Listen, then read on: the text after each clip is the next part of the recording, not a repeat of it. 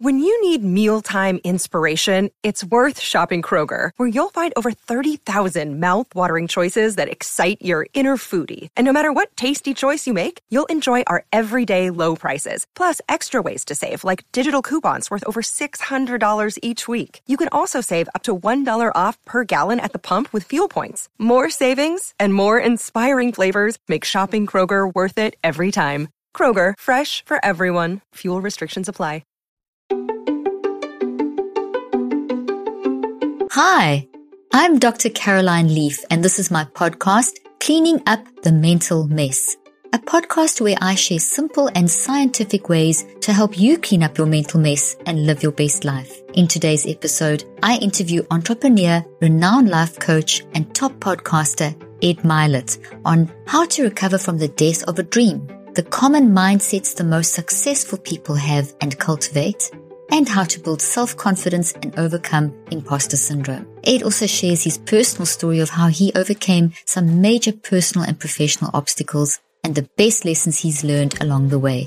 Before we begin, if you like this podcast and want to know how you can help continue to make episodes possible, please consider leaving a five-star review wherever you listen to podcasts and subscribing and keep sharing with friends and family and on social media. And now, on to today's episode. Ed, I'm so excited to interview you. This has really been a podcast I've been looking forward to, and you're just amazing. You have such a nice way of teaching people very important principles, but you make me happy. That's what I told you before we started. When I listen to you, I feel happy. I feel like I can achieve things, I can do things, I feel motivated for the day. So thank you for coming on this podcast, and it's just so great meeting you the feelings are mutual and i'm really grateful to be with you as well. I've been looking forward to this it's been on my calendar for a little bit and it's one of those things on your calendar you go okay i'm looking forward to that one. That's going to uh, be a ah. highlight of my day so. Oh great. That's so nice. Oh no i'm so glad as well. Well ed can you just tell my audience a little bit about you and tell us something that's not in your bio? You know give us tell us what you do but you know give us some little tidbits that aren't in your bio. Okay well certainly i don't know what's in my bio but i bet none of my failures are it would be a much longer bio if all of my failures were in there but I think probably one of the things that's important to understand maybe why I do the work I do is I did I had a great upbringing, but I grew up in an alcoholic family, as I know you know about me. Yeah. But I really think that was formative and shaped me. And I'm sort of mm-hmm. well known for saying that everything happens for you, not to you. I really am a believer of that. And probably one thing that's not in my bio that would probably be of interest to people is I was an athlete. I was a college baseball player, kind of thought I was going to be a professional one. And my dad got sober I had moved back home with my parents. I was kind of in that stage that maybe a lot of people listening is like, I can't believe I'm back with my parents again, you know, and I was, I was living there. I don't think they were excited about it either. And my dad went to his first AA meeting. He comes back wow. from the meeting and he goes, I got you a job tomorrow. Get out of bed in the morning and go over to this place in, in San Dimas, California. I yeah. said, What is it? He goes, You don't get to pick. You just go. Whatever they tell you to do, you do it. Anyway, I show up there. It's an orphanage. And there's hundreds of boys at this orphanage. And I end up in cottage eight cottage eight changed my life. I walked in. I, I eat. I mean, here I am, almost fifty years old. I've told this story many times, but I get emotional almost every time because these boys are in my soul. Yeah. I walk in. There's ten boys. They're all eight to ten years old. All of them were taken from their families, mm-hmm. molested by their parents, mm-hmm. or their mm-hmm. parents were dead or incarcerated. Oh, and they turn so and look at me. They got these eyes. And I think all kids that grow up with some dysfunction, even yeah. if it's just anxiety in your house or poverty, mm-hmm you have those eyes. They mm-hmm. want to be loved. And I have those same eyes. And all these boys wanted was to be loved, believed in, cared for, and someone show them how to live their life better. Yeah. And it was this tremendous blessing for me because I instantly, I was there for when they come Christmas Day. I was there when they opened presents. I walked them to school every day. I was their father. That's so and, nice. Yeah. And it changed me as a man. I fell in love with people and serving people. And both you and I, our work is basically very similar in, in mm-hmm. that, you know what adults want?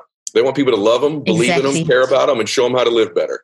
Exactly. I started to do with my life. And so here we are. Oh, I love it. I love that. That's such a beautiful story and so touching because it just shows you how the simple things in life, caring for people, really are so important and how that just revolutionized how you've approached life. Just seeing what those boys needed and you met a need. That was what a great thing that your dad did. I mean, how cool yeah, that? well, the greatest thing he did is get sober. And my dad's been yeah. sober now for 30 plus years. That's amazing. It, I wasn't an entrepreneur yet. And so it helped me when I became one, and I became one while I worked there. It uh, uh altered my approach you know, I came at entrepreneurship and business from a perspective of like legitimately wanting to serve, wanting to show people how to live good. better, wanting to solve their problems. And it really prepared me, ironically, for being an entrepreneur in a way that you would not imagine working mm-hmm. at an orphanage would, but it did for me. So it was a great blessing.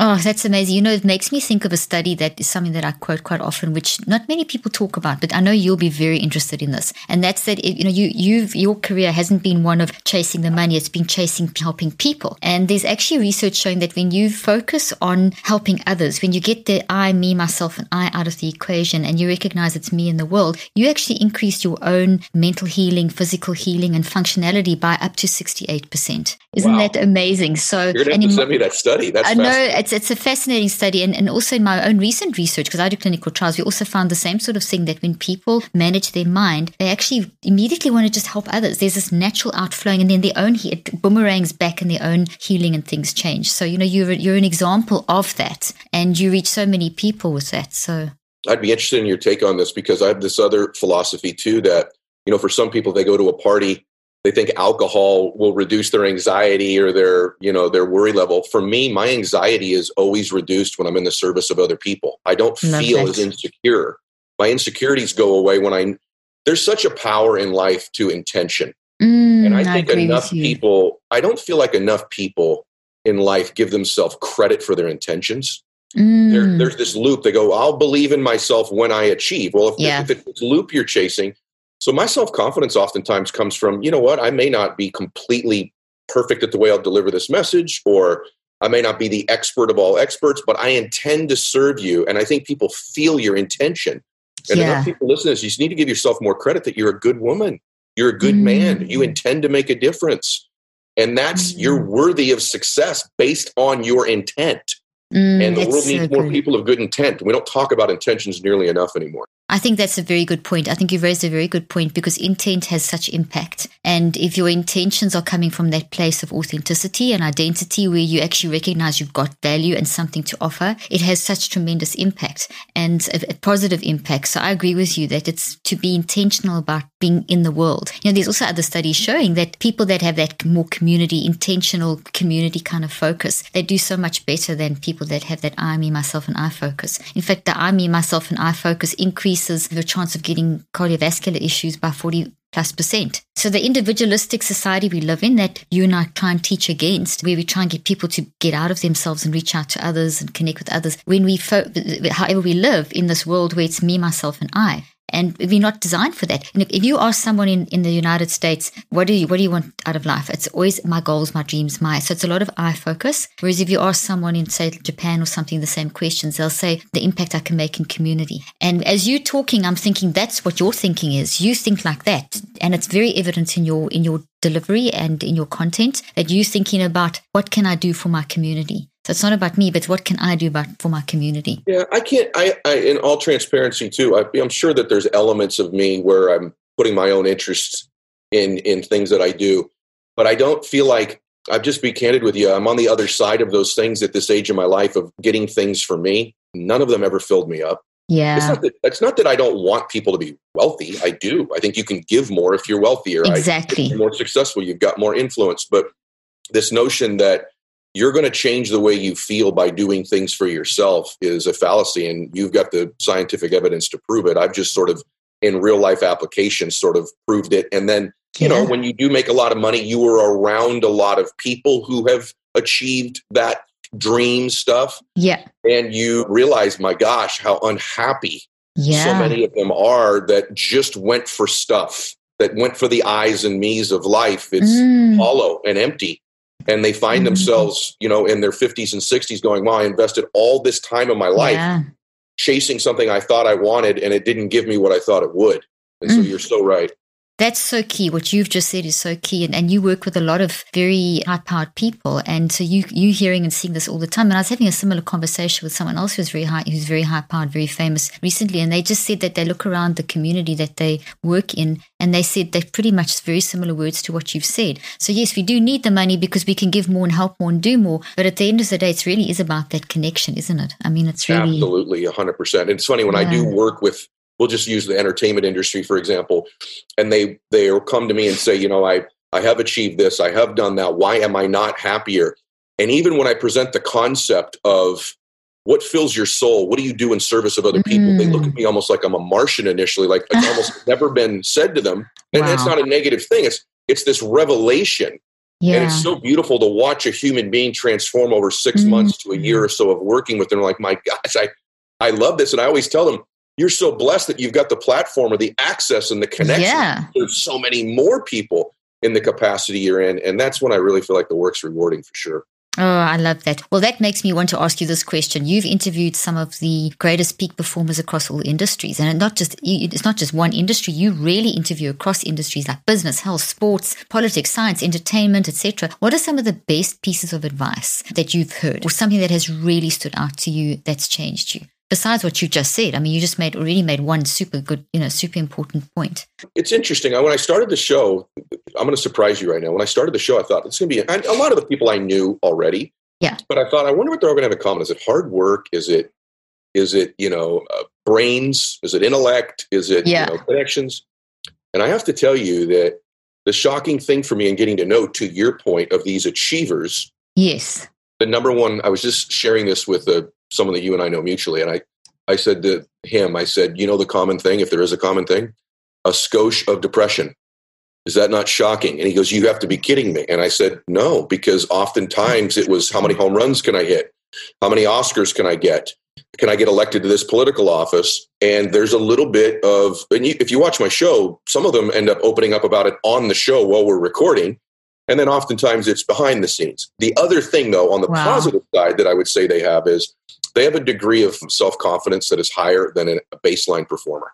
Oh. Whatever it is they do, they've got a they've got this. I don't know if you want to call it swagger or deeper belief in themselves, yeah. their ability to perform. And so it's ironic that there's these very confident people. That is their separator. Mm. They're more confident. You take a guy like in baseball and Alex Rodriguez, who hit mm. you know almost 700 home runs what's the difference between Alex and an average performer in baseball? It's his self confidence level, no mm-hmm. question about it.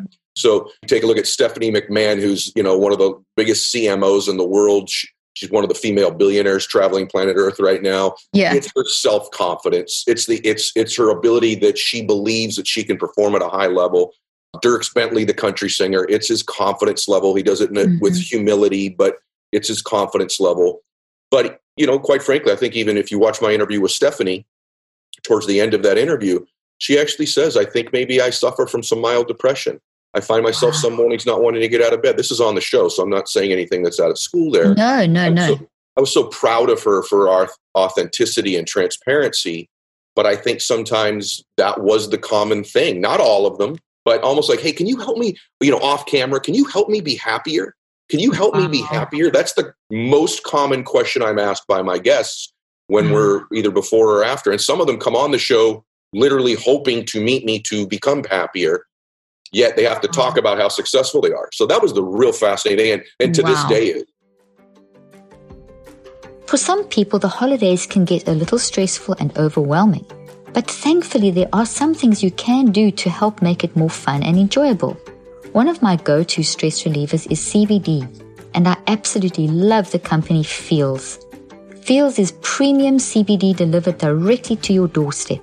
Feals naturally helps reduce stress, anxiety, pain, and sleeplessness. It's also easy to take. You just place a few drops of Feals under your tongue and feel the difference within minutes. New to CBD? Feals offers a free CBD hotline to help guide your personal experience.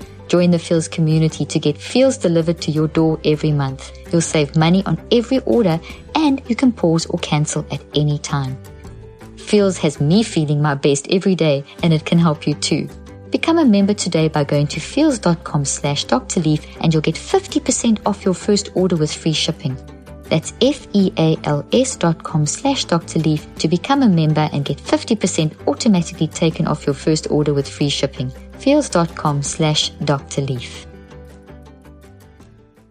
That's incredible. That's that almost like paradox. And it's like a paradox, isn't it? It's like the on the one side depression, on the other side confidence. So there's a there's like an imbalance. They're swinging between the two. But you know, depression is a signal that something's going on. So there could be just a lot of cognitive dissonance inside. Or I mean, there's millions of different reasons why people. There's no same reason why someone is depressed. But that's fascinating what you say that the depression and the self confidence, and that actually then levels the playing field and normalizes, because that's one of the things I try and do is to help people recognize depression is part of life. You know, it's not some illness, it is actually an ex- a warning signal that something's going on in your life and needs to be addressed. Yes. And some of these emotions that we think are negative, I think you'd agree with me, like anxiety, like fear, in yeah. some cases aren't always bad things. There's Thank signals you. that we should be more aware of something. There's signals we need to respond a particular way. And the idea that we need to subdue all of these emotions in our life and not feel them at all steals living from us. And so I so, love how you said that. Well, thank you. And I, I, I find that with people that I see, like I have so much anxiety. I say, well, there's an extent and a degree to it that is not healthy. Mm-hmm. But let's see how much of it you actually really have. Let's unpack this and how can we leverage it? How can it serve us? It doesn't have to go away altogether. And so that, those are all the things that you calibrate when you're coaching somebody. But in my own case, I, I, I, you know, you and I are both looked at as people that you know show people how to live better. I'd be remiss. I have anxiety. I have worries. I have fears. Exactly. Sometimes they don't serve me, and I need to address that. But oftentimes they do serve me. They cause me to improve. They cause me to grow. They cause me to course correct. They cause me to pay closer attention. And so some of these things aren't unhealthy necessarily at all when you have them. Well, I just want to say, want to leap here and say, yes, go for it, Ed, because you're one of the few people that actually is verbalizing that along with, uh, like, I feel like sometimes I'm out there as a lone, lone person saying, hey, listen, anxiety and depression, embrace these. These are actually fantastic because they're messages. And when you embrace them, you actually demystify them, you take the sting out of them, you neutralize them, and then you take that energy, which drains your battery, and you now make it energy that works for you. And you've just said that. And it's science. These, my, my my clinical trials show that you can actually take that and make it work for you. So that's exactly what you're doing. So I got so excited when you said that. I'm glad we agree. Uh, we totally agree. That's fantastic. Okay, so if I had to ask you the question, is there a common mindset that you've noticed? Would you say the confidence is the mindset, or, or could or would you say something else? How would would you? Okay, I'll give you something that I've been I've been writing about a little bit, and I think it's one of the keys to happiness in life. It's one of the things I try to teach them because they're good at it, but they don't leverage it for themselves. They leverage it in their careers. Okay. So I'm going to, I'll say this to you. I find that most people in life at some age start to operate more out of memory than imagination. Mm, that's fascinating. Yeah, when we're children, I think one of the reasons we're so blissful when we're children is we're operating out of imagination and curiosity and not memory. And as we be, and so these people that achieve well in their careers, they're great at operating out of imagination and creativity mm. and, and possibility achieving. In their personal lives, though, they begin to operate more out of memory. It's almost like do you operate out of vision or history in your life? And one of the things I'd ask everybody listening to this or watching it is ask yourself that question there becomes an age for many of us where it begins, and you know how the brain works better than I do, mm-hmm. but your brain is constantly trying to take it easy. It's constantly trying to say, this is that what it used to be. When we're reading, we're not actually reading the words, we're remembering words we've read prior. So in life, oftentimes we begin to operate this way where everything starts to operate out of memory and history as opposed to vision and imagination. And I think one of the keys to happiness and bliss in life is that you become conscious of beginning to operate more out of your imagination and your vision and not just your history and your memory because what happens is you just begin to repeat your life. There's different cast of characters with different names and different circumstances in a different house maybe you know a different age but it's the same emotions. It's the same emotional homes. It's the same things you create. You become addicted to these emotions that you just recreate over and over again out of memory. And so mm-hmm. real simple thing i start asking people to do is just be conscious. Is this another? Th- I'm operating out of memory. I'm operating out of history again. Mm. This happens. The same stimulus response happens in me, and begin to create. Begin to operate out of imagination like a child does. And I think you'll begin to start down a pathway where your life changes. The external part of your life can change, when the internal part changes into an imagination and a vision and not a memory and a history all the time. Mm, that's brilliant. Operating out of imagination versus memory. And you can use the memory, but you must make sure that you're not operating just out of that memory. That's just, that's, I've never heard it put like that before. I love that. And well, it's true. Better than I do. Humans are reflexive. We have reflexive responses. Exactly. The older we get, we've created more of these synapses and we've got more of this myelin that's hardwired us to absolutely respond the same way. Exactly. It's got to become something that you're somewhat conscious of, and you just start. And one little key I would say to everybody is give yourself the gift. You know, if you're if you meditate every single day, one of the things I started doing about 10 years ago is I have I give myself the gift of an imagination session. It's just a dream session Love that I'll give concept. What do I want my life to look like? What could I do? What are the possibilities? And oftentimes in those moments, someone will occur to me that I should just call and reach out. I love you. I miss you. I just was thinking about you. Like beautiful things come out of these imagination sessions that I have. And it's it's a mental muscle like any other one you could build. Yeah. But you unconsciously have a huge memory muscle. Yes. And you can leverage it. And there is beauty in that. But there's also the part of life of creating life and and and seeing the new things in life that you haven't seen before. So this year's not like last year and that's through imagination so. Oh i love that. And einstein once said that imagination is unlimited knowledge is limited. So memory is limited but, but, imagination is unlimited. And as you say we keep doing the same thing but, until we interrupt it. So imagination is interrupting what we keep doing so that you can get you know, say, hey, should I be doing this still? Maybe I can do it in a better way. I love that. So that's a very basic look at if you're operating. So your advice, look at if you're operating out of memory or imagination and take an imagination, gift yourself with an imagination session every day. I love that. Gift yourself. I love how you said that. So five minutes, 10 minutes where you just let your imagination go. So time when you were a child and you do it less and less as you become an adult. Yep, it's such a natural thing as a child. Look how children play. You know, we need to sit and watch how children play and how they imagine. I want to ask you about specifically what are some practical and simple tips and strategies you can share on how to recover from the death of a dream? I find that fascinating how you talk about the death of a dream. How do you pivot? How do you know where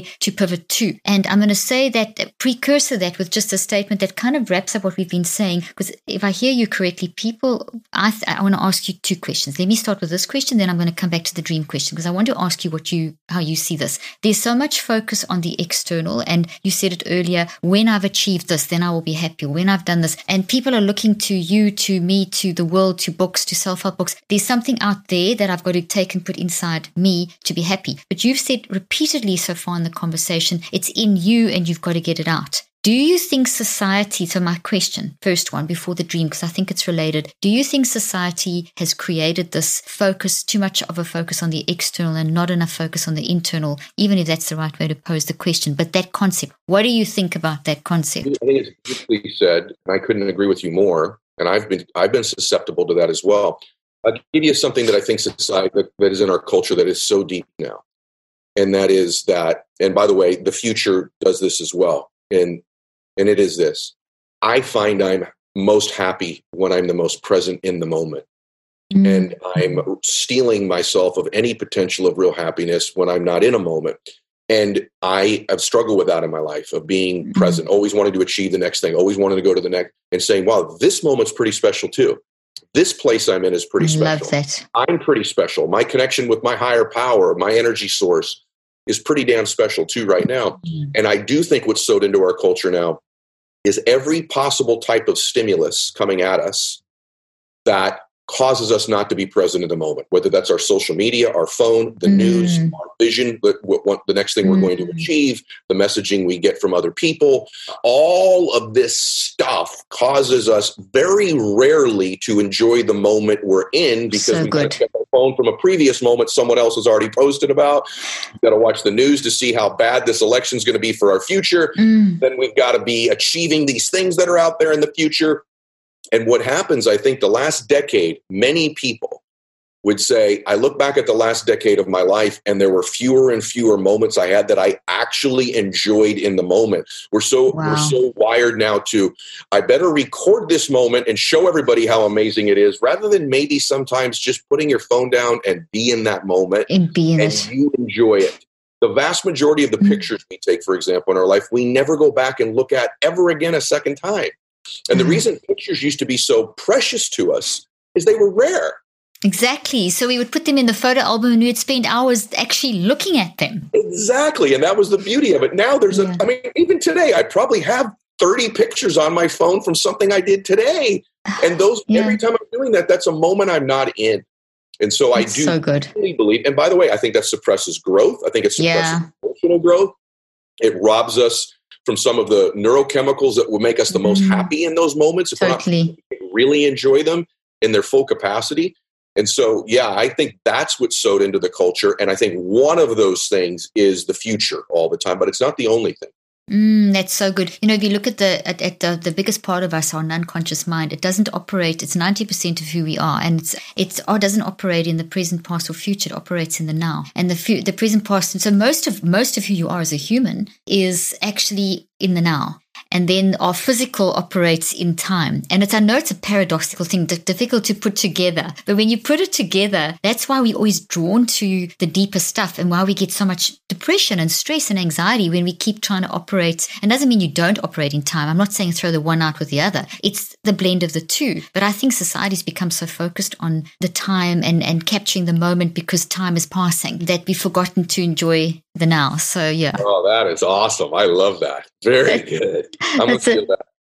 It's another another way of looking at it. So I'm so glad. So now let's pivot to the question on the dream because that is such a linked. It's so linked to that because people, that's my dream. I've got to achieve my dream, and then they don't get there, or the dream changed, and they don't they don't know how to adapt. Or uh, there's just so much emphasis as well on almost overemphasis in the wellness industry and the self-help industry on you know you've got to have a vision you've got to have a dream and you've got to achieve it and i think people have distorted the whole concept so i'd love your take on how do how do we deal with this and well, it's a great question, and, and it's a really difficult one. I, first thing yeah. I would say, you really want the dream. You want how you think that dream will make you feel. You want, mm. it's not the hmm. jet you want or even the person you want. It's how you think they would make you feel. It's the emotions that you would like to feel. And you think if you get so those good. things, feel those emotions. So the first thing that you should realize is that you can have, give yourself the gift of those emotions now if you do the work required to feel them and you don't have to mm-hmm. delay them into the future. The second thing is on dreams I've had that, you know, people would say ended and failed. Then maybe you've been in a marriage, for example, that was a dream of yours that's failed. Maybe you've had a business or a sport you were pursuing.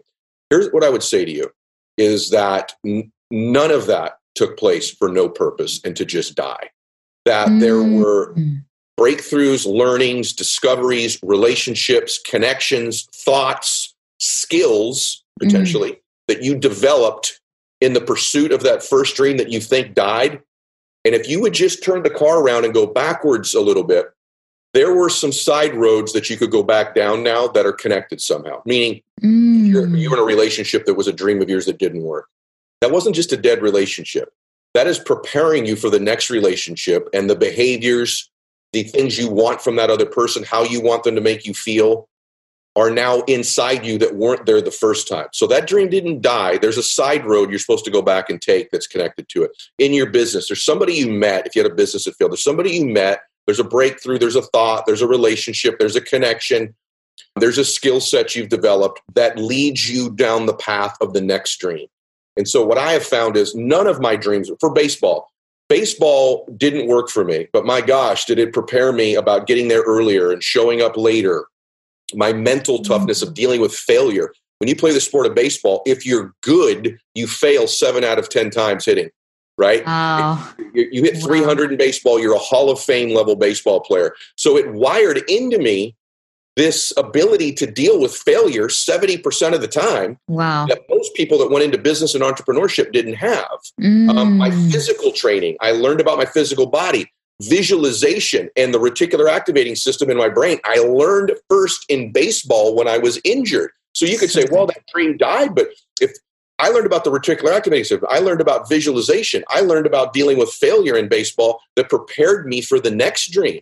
And so, so I would say, brilliant. stop saying that dream is gone completely. There's a side road. There's something that took place there. There's a beautiful place. If we just go back a little bit, it'll probably lead us where we need to go. I'm always on the hunt for ways to improve my mental and physical health without breaking the bank or spending hours at the gym. One of my favorite ways to keep myself healthy is bone broth. Bone broth contains all the essential nutrients your body needs to thrive, like collagen, protein, and amino acids. And it's amazing for your gut, which is where the majority of serotonin is produced, which is the feel good chemical. So I always want to make sure my gut is working well. My favorite bone broth company is Kettle and Fire because it's incredibly convenient and great for busy lifestyles. Authentic bone broth takes 20 plus hours to make. Not to mention, it smells up your whole house. Kettle Fire ships straight to your door in specially sealed cartons that locks in freshness for up to two years and takes less than two minutes to heat up and enjoy. I love having my bone broth in a mug with a little coconut oil and lemon. It's not only nutritious, but tastes absolutely delicious. It's paleo and keto friendly, whole 30 approved, and certified gluten free. And all the products are made with only real whole food ingredients. They don't use any added hormones, antibiotics, or additives, GMOs, MSG, or dairy. They only use grass fed, grass finished cattle, bones, and pasture raised chicken bones, organic veggies, and spices. And just for my listeners, save 25% and get free shipping with my exclusive code Dr. Leaf. Or go to kettleandfire.com forward slash Dr. Leaf. The link and offer details will also be in the show notes. That's so good. I'm just going like, you know, mic drop. That, that's really, that's, that's just helped so many people that are listening to this now. And and that's so vitally important because you've you've actually just said nothing was a waste of time. There's that time factor again. Everything even if it was painful and and messy there was a side road that you learned from. That's just fantastic. It's a, and it's a fact. And it, and, it and is a fact. we learn this later in our life don't we? We go five we do later, we do. that did serve me. I think having present vision in other words being able to see things as they are now will yeah. make you much happier than having to wait the five years. You don't have to look mm. back with revisionist history. You can operate out of your imagination now. That relationship you're in that was, I'll give you one example, and it's a, a, a major one. One of my best, best friends, she has been married three times. Her third marriage is ending right now. Oh. And there's a part of her where she thinks, my gosh, I, I, I'm not any good at this. You know, this mm. another dream has died. Yeah. But I must tell you, I, this just took place yesterday. We were talking, and I said, I think you're more powerful, more beautiful, more articulate, more knowledgeable, more confident than I've ever seen you before, even though you don't see all of that in you. Wow. And what's happened is, although that's not the path you wanted when you were a little girl to have three marriages, yeah. The truth is, she's learned a lot about how she needs to operate better in relationships she's learned a great deal now that she'll date again about what she is never going to look for again in somebody. What she, mm-hmm. she was always mm. looking for them to give her these emotions that she could be feeling herself and they could celebrate them together. And so I'm not saying I want anybody to be divorced three times, but I'm saying there's been so much learning and so much growth for her that this next relationship, and by the way, it was interesting. I said the first relationship, she was physically abused. Oh, wow. The second relationship, trauma. he cheated on her when she was pregnant. That's trauma. I mean, that's right. terrible right. trauma. Mm. Trauma. The third relationship, he just really wasn't who he said he was. Mm. But I said, I said to her, I said, let's just be honest. That's progress, right? I mean, yeah. the worst case scenario was of drawing someone into your life who was physical with you. The next one is yeah. we don't anybody to cheat. That the next one is he just wasn't who he said he was. I think we're ready now to find what we're the really authentic. And so give yourself some credit. I mean, that's an extreme example, and that's why I share wow. it. Give yourself some example for progress. Give yourself hmm. some credit for that. And your life is not over. Those were things preparing you, happening for you, just like my dad. Let me give you one little thing. My dad's yeah, alcoholism as a child, it was a great gift in it. And you think there's got to be terrible anxiety and worry and stress. Hmm. And there was. Let me give you one of the crazy benefits of it. I my dad would come home. I'd be a little four or five year old boy. I had little sisters, and I'd want to protect them, right? Yeah. And I would have to read when my dad would come through the front door. I'd have to read him. Is this this drunk mm. dad, or is this happy sober dad? And what happened is I started to build this ability as a little boy of reading people, of noticing people, of observing people. And that has served me hugely as a coach, hugely wow. as an entrepreneur. I would never have this ability to connect, to read, to care, to observe people had I not had a dad that I had to observe every single night he came through the front door as a little oh boy. Oh gosh. And so, yeah, that, that was traumatic, but it made me who I am now. And that's what I mean by if we go back, there's roads and lessons and learnings and all these things in our life. I could just listen to you all day. I mean, this is just you, you. You, know, this is stuff that you're just saying stuff that is, it's all in alignment with mind brain research that I do, and it's all and it's also truth. You know, it's like, hey, that's that's so logical. So how do we get people to go from this is truth? I mean, we just we I, I resonate with it, and I know people listening resonate with it as well. How do we get people to shift that their their mindset to take the past and to say, okay, it was a disaster, but was it? like you've just done now. What could yeah, to look back, is is how would you recommend people do that? Because I know people are listening to this and they're saying, okay, well, I, I, want to do that. I want to do that with everything because it's a complete mindset shift. It's a mind change. It's instead of saying, oh, this always happens to me, this and going down that rumination of you know, toxic rumination of just thinking how bad it is and one thing, and you just get all this chemical. Everything just becomes a disaster in your brain and your body when you go keep going down that negative hole. So, what, what is a key that we could give people now to help them shift? I think all of these thoughts that you're having that don't serve you are symptoms of a disease. And we need to, we have to quit treating these symptoms. We need to begin to treat the disease. And I don't mean to be corny when I say this. Yes. You, you need to love yourself more. You need to have more self confidence. You need to know there's a purpose to you being here. You were born to do something great with yeah. your life. And I want everyone to hear what I just said. You were born to do something great with your mm-hmm. life. You mm-hmm. were. And you knew this at some point when you were a little girl or a little boy. And you've allowed these circumstances and these darn people in your life to convince you or to cause you to doubt whether that is true.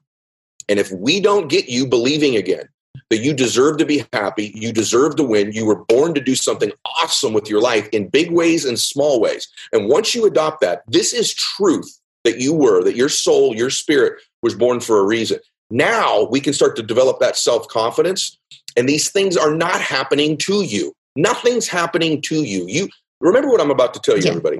You are infinitely bigger than your thoughts. And you don't have to believe everything you think. Let me say it to you again. You are infinitely bigger than your thoughts. You're you're mm-hmm. this huge force, and these thoughts are this little speck of pepper inside who you are. You are yeah. bigger than them.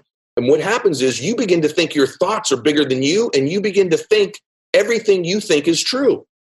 And it's just simply not the case. You are far bigger than these self defeating, negative, confused, unresourceful thoughts you have. That is not who you are. You are much bigger than that. And when you get out beyond that and you understand that, now we're curing this disease of all these goofy symptoms of I'm not this, this happened to me, it'll never change, I keep doing this. Those are all thoughts that are smaller than you. And begin to think bigger thoughts. Give yourself some credit, give yourself some peace. And then you have to start to work on your self confidence that I've talked about these other people. Yeah, and the way yeah. you do that, there's simple steps. You have to start keeping the promises you make to you. Forget everybody else. If you start keeping promises you make to you, when I meet someone who doesn't have self confidence, I know instantly this person has a pattern of not keeping the promises they make to themselves. So, so if you keep a promise, and it could be baseline things that create momentum and celebrate them. You know more about this than I do, but so many people do things very well, give themselves no credit, get no dopamine hit, and then over time, because there's no reward, they just they unconsciously decide they don't want to do it anymore. Mm-hmm. So if it's as simple as what time you're going to get up, what you're going to eat every day, when you're going to work, things you can control, how many people you're going to reach out to in a given day. If you're going to meditate for 15 minutes, do it. And then when you're done, give yourself credit for doing it. And the more you begin to trust yourself, here's your problem you don't trust you. And if you begin to trust you, know you're bigger than your thoughts, know you were born to do something great, and start to trust you. And you do that by keeping the promises that you make to you then everything external starts to transform in your life. And that's not rah rah or hype. These are no. facts. I've proven it with thousands of people, and it's true for you as well. So start keeping those promises. That's so simple, so basic, so powerful. I'm going to give you some visuals. Look at this. Thoughts are real, like you said. And I love the fact that you say, I always use this little tree. I don't know if you can see it. Can you see it? Okay. So thoughts look like trees and the memories are the branches in the tree. So one thought's a concept, and then all the memories associated with that, there could be thousands in there. And there's a, a, root, which is your origin story. So now when you talk about those toxic thoughts that are symptoms that are like a disease, there's the toxic tree. So I always use these analogies, and these are real. These actually build into your brain. So and what you said there, that your thoughts are big, I'm just giving the science to confirm. I'm just, I'm just like supporting what you're saying because I love how you said it. That when you said thoughts are like pepper in this universe, that is so true because what you've just said is so scientific. You use your mind to change your mind. So your mind is bigger than the thoughts because the thoughts are the result of your mind. So you use your mind, you build the thoughts, but the thoughts are pepper. So this is this is pepper that we actually like. We want to grow this into like a nice pepper tree. But this one we'd like to just, you know, this is the bad pepper, we want to get rid of it or whatever.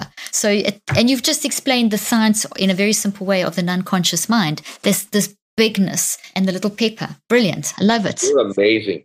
You're amazing. oh, I'm getting you on my show for sure. So I can't wait. Well, I want to have you back on this show. You think you and I could talk all day. This stuff is fantastic. You just have such a simple way of, of stuff that, you know, like it just resonates. I just like, yes, I can do that. The path, I can just see the pathways into the past. And, you know, your memories are never quite the same either. Every time you think of something, they change. So you have this malleability in your memories that you control. So that pepper can be, can be changed you know so it's so it reminds me of my young my second daughter who when she was about I don't know, six months, was whatever. She got hold of pepper and inhaled this pepper. And you can imagine a baby inhaling pepper. She didn't know what it was and the impact that it had. And I was thinking that just as you were talking about pepper, that vision came in my mind of the impact that these have, how they literally can blow your mind. And, but you can get rid of it. You can get rid of those, you can rewire them, which is so, so cool. Oh, I love that. I th- you, you basically answered this, but let's just tie this up because you have a great way of just sort of simplifying. What do you think are the most common mental mistakes people make that are hindering them from achieving and fulfilling their goals? The self confidence thing, or is there? Yeah, doubt. Very difficult to execute in, a, in from a state of doubt. I also you've used the word simple several times today. We like to complicate things in our life, and I think complexity is the enemy of execution. Oftentimes, so I'm not, good. I'm not the smartest guy in the world, but I keep things pretty simple. I make sure that they're true. I make sure that they believe them, and then I execute on them. I think self doubt is a huge thing that uh, many, many people make the mistake of. They also don't take control. You and I were talking off air a little bit about the reticular activating system in their brain. They're not aware of these filters that they have and the mm-hmm. filters that they can create. And the more that something becomes critically important to you, the more your reticular activating system will allow that to filter into your consciousness. If it's not important to you, it's going to filter it out to protect you to keep you safe. And so Very this, good, yeah. you know, there's this saying that your obsessions become your possessions. And there's some validity to that. And one of the things that I think people make the mental mistake of is not taking some form of control mm. over the things that they're looking for in the world. I'm I, am i am not really good at a lot of things, but I'm pretty good at that. That I am regularly repeating to myself imagery of and it's not even so much things I want anymore. It's more things that I want to feel or for me right now, I'm a gratitude addict. I see that. I see that. You wrote a great, I was just actually reading it before your interview, but you're really great one on attitude. I mean, gratitude. Yeah, I did that today. And I'm, so I'm constantly giving myself the gift of finding things that I'm really, really grateful for. And these are things that if they weren't part of my real awareness would be filtered. I wouldn't see them. I wouldn't hear them. I wouldn't experience them. So your reticular activating system mm-hmm. wants to deliver these things to you, right? It's a filter. Yeah. And so right now I'm just really, really in this mode of grateful for people. And the reason I'm doing it, to be candid, is that I had started to drift with all of the unrest in the world mm-hmm. and all the strife politically going on. Mm-hmm. I started to drift into a point where I wasn't I wasn't sure about people, all people, mm-hmm. and their goodness. One of the benchmarks of my life has been that I believe the vast majority of people are good. Yeah. And I think if you watch the television right now or social media, it would be very easy to begin to doubt that. Yeah. Our responses to one another are so intense. Mm-hmm. And so mm. I said, I got to take control of this. I want to find people I'm grateful for. And I'm seeing them everywhere. I'll give you a quick example. I'm walking into the, the gym this morning and on this gratitude, you know, run. yeah. A lady that walked in front of me, I'm going to guess that she was in her mid 80s Okay. That's and, so uh, cool. Okay. I held the door. I held the door open for her, and she's in great shape. And and she kind of looked at me like with this flirtatious look. You know, I'm 50, so I don't get a look. and, uh, and so I held the door open for her, and she goes, "It's just great to know that there's a gentleman left Aww. in the world." I said, "Well, that's my honor." Anyway, we start talking. Her name's Elaine. That was my grandmother's name. Oh. And I said, Oh, I love that name. That was my grandmother's name. And and she tells me, she goes, I think you might just be the most handsome man I've ever laid oh, Oh, that's so cute. And I said, Elaine, I think you're incredible. I think you're beautiful. And anyway, it ended up we went our separate ways. And then halfway through, we ended up working out next to each other. That That's is amazing. And we just had this amazing talk about her husband who had passed away many years ago and she never dated again. And it was just this connection that just filled my heart and oh. filled my spirit, you know? And it's because I'm looking for it. I, I, I could have walked right by her. Love that. the door and had my headphones in and not pulled them out to talk to her, right? But, but because it's something I'm seeking, my reticular activating system is finding it for me. And so that's a biggie for me to help people change their life. Oh, I love that. Now, more than ever, you really shouldn't put off seeing a doctor when you're not feeling well. And I know that with everything going on, it can be difficult to put your health first, especially if you're a parent or caregiver. Trust me, as a mom of four, I know the struggle. That's why I use PlushCare.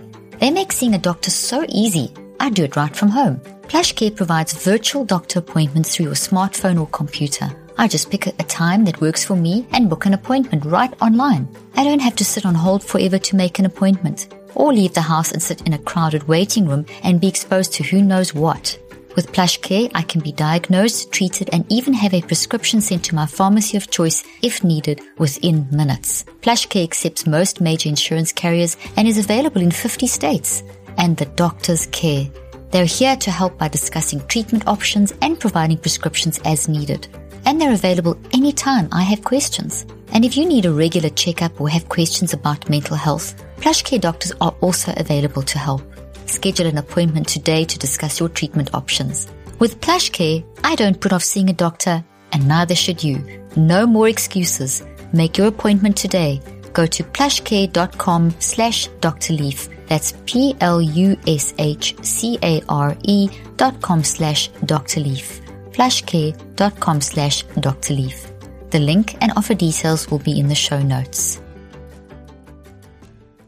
You know that that story is just so moving. I I just visualized the whole conversation, and I love what you how you explain that, and just some science behind that. Our brains are wired for love. I don't know if you've ever ever read anything or heard about that, but we literally do not have a structure, a circuit, a protein, a subatomic particle any part of our brain or our body that isn't wired for positiveness, for love. Uh, you know, I use the word love because it's such a broad word. It's not a, I'm not using it in the woo woo sense. I'm using it that it's the positive, constructive sense. So even if you're experiencing depression, if you embrace the depression and you make it work for you, that's actually in alignment with what the brain is designed to do. So in other words, that we designed to make everything, there isn't a fear circuit in your brain that's making you fearful. There isn't a depression circuit in your brain that's making you depressed the, that, that's just it's impossible because that upsets the entire electrochemical and neurochemical and protein balance right down to the subatomic level, right down to literally the vibrations on the subatomic level. And Nobel prize is actually going to the guy who did a lot of work in this area this year to, to Roger Penrose. He's actually, yeah. So he's one of my absolute heroes and one of the people I've studied for years. But the point here is that you are now, when you did what you did today, you've just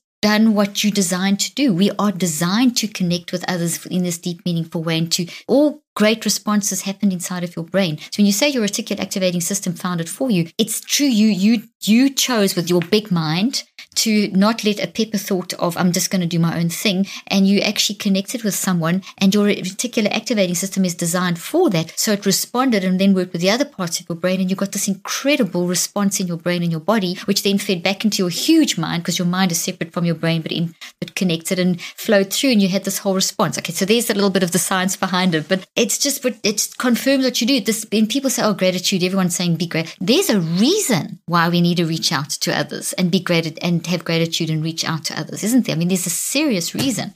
I, am just sitting here thinking, I hope the whole world hears this conversation. This is really, really great. I love it too. It's I agree with you. We got to get this out to the whole. This is such a good conversation. No, it's it's it's fantastic. Ed, there's so many things I want to ask you. Okay, what do you what do you think we should still cover? How, I mean, I, I've got 20 questions here still. What do you feel you want to still share with with my audience based on what we've been saying? Well, I think I think one of the things that I would tell everybody is that I, I'd like them to begin to live a little bit more intentionally. One of the things that I I just dropped my son off at college, and when I dropped him off, I said, Max, I said, just remember this: remember who you are and what you stand for, and that'll help you make all the decisions in your life. Mm-hmm. And I mm-hmm. want you to do it intentionally.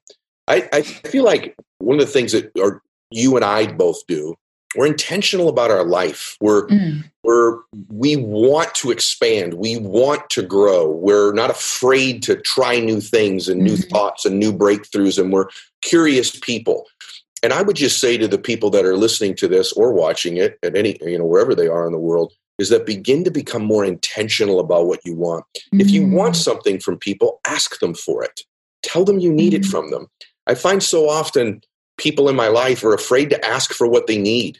They're afraid to ask for help. Mm. They're afraid to mm. tell people, I need this. I want this. This is something I really need help with. And they're not intentional about getting things. And they just sort of live life in the gray areas all the time. And I'm a big believer that all of the great things in life, if it's like a swimming pool, all the great stuff's buried in the deep end of the pool. You got to go into the deep end to get things in life. And the deep, you know, mm. when I was a little boy, I couldn't swim. I was like nine years old. I still couldn't swim at nine. And I always be in the, the this is a true story. I would be in the yeah. shallow end of the pool with these floaties on where all my buddies were in the deep end. Yeah. And they're all having all the fun. And I'm in the shallow end. Why was I in the shallow end? I was in the shallow end because I couldn't drown there. It was safe. Mm. The water was calm, right? Yet all of the cool things in life are in the deep end.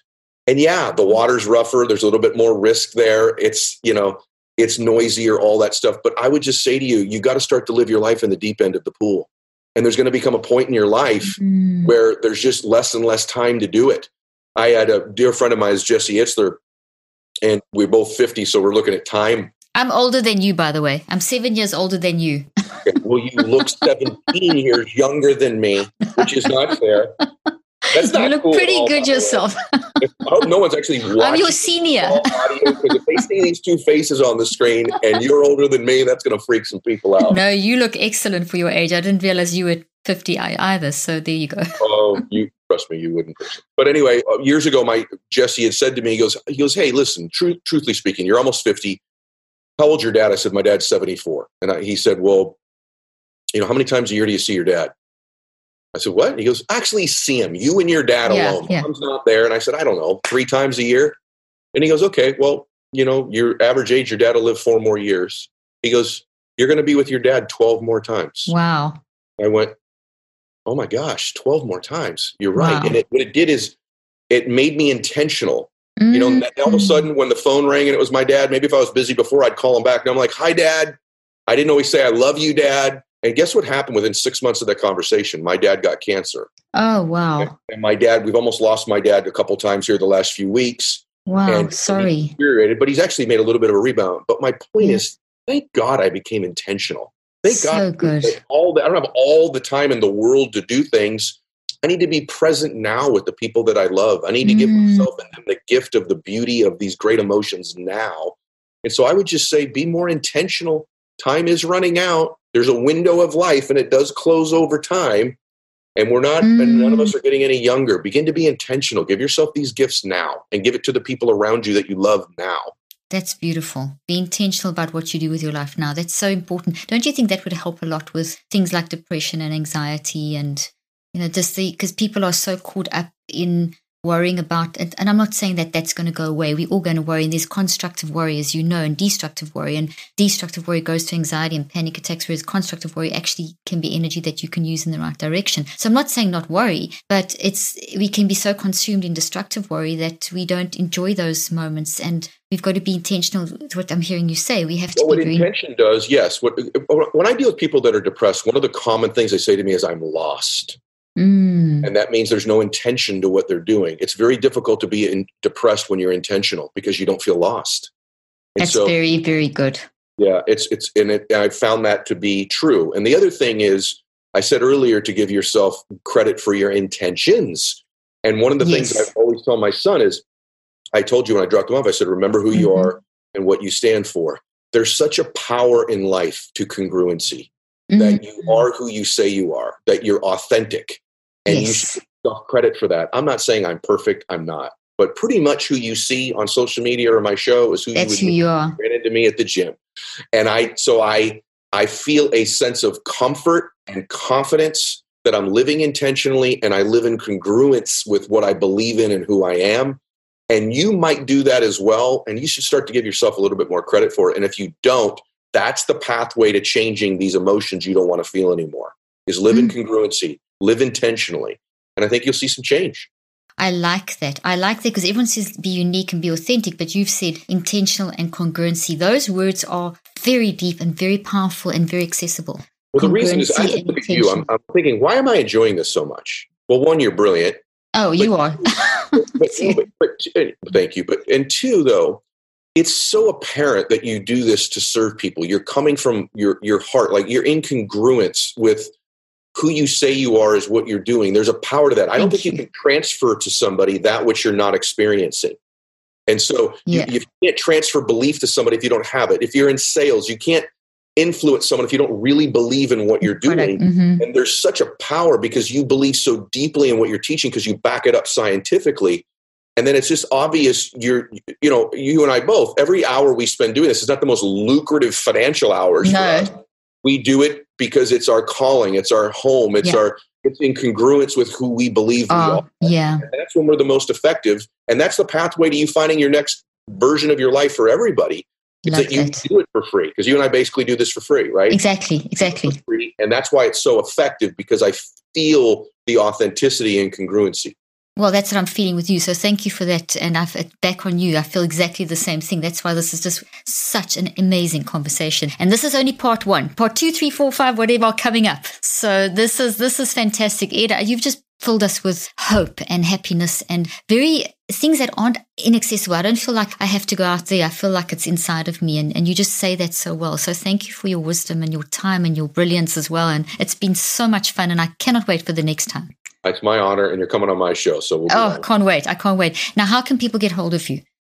Oh, you go to Instagram if you're on Instagram at Ed Mylett, M Y L E T T, or edmylett.com. You can find my stuff. And your podcast. Listen, this, your podcasts are fantastic, and your, your, your social media is fantastic. So thank you for what you do for everyone. And so fantastic having you on the show. Thank you so much. My honor. Look forward to the next time. I hope you found today's podcast interesting and helpful. If you want more tips and help with managing anxiety, depression, and mental health, be sure to visit my website at drleaf.com and to sign up for my weekly newsletter where I also include a schedule of my speaking events and so much more. And follow me on social media. I'm on Twitter, Facebook, and Instagram. Just look for Dr. Caroline Leaf. Also, I love seeing all your posts on social media about this podcast. I love seeing what resonates with you and what you've learned. So be sure to continue posting and tagging me and letting me know what you think and how these tips worked out for you. And don't forget, leave a review and keep spreading the word about this podcast. Thank you for joining me today. I really hope you learned something new and helpful. Till then, I'm Dr. Caroline Leaf.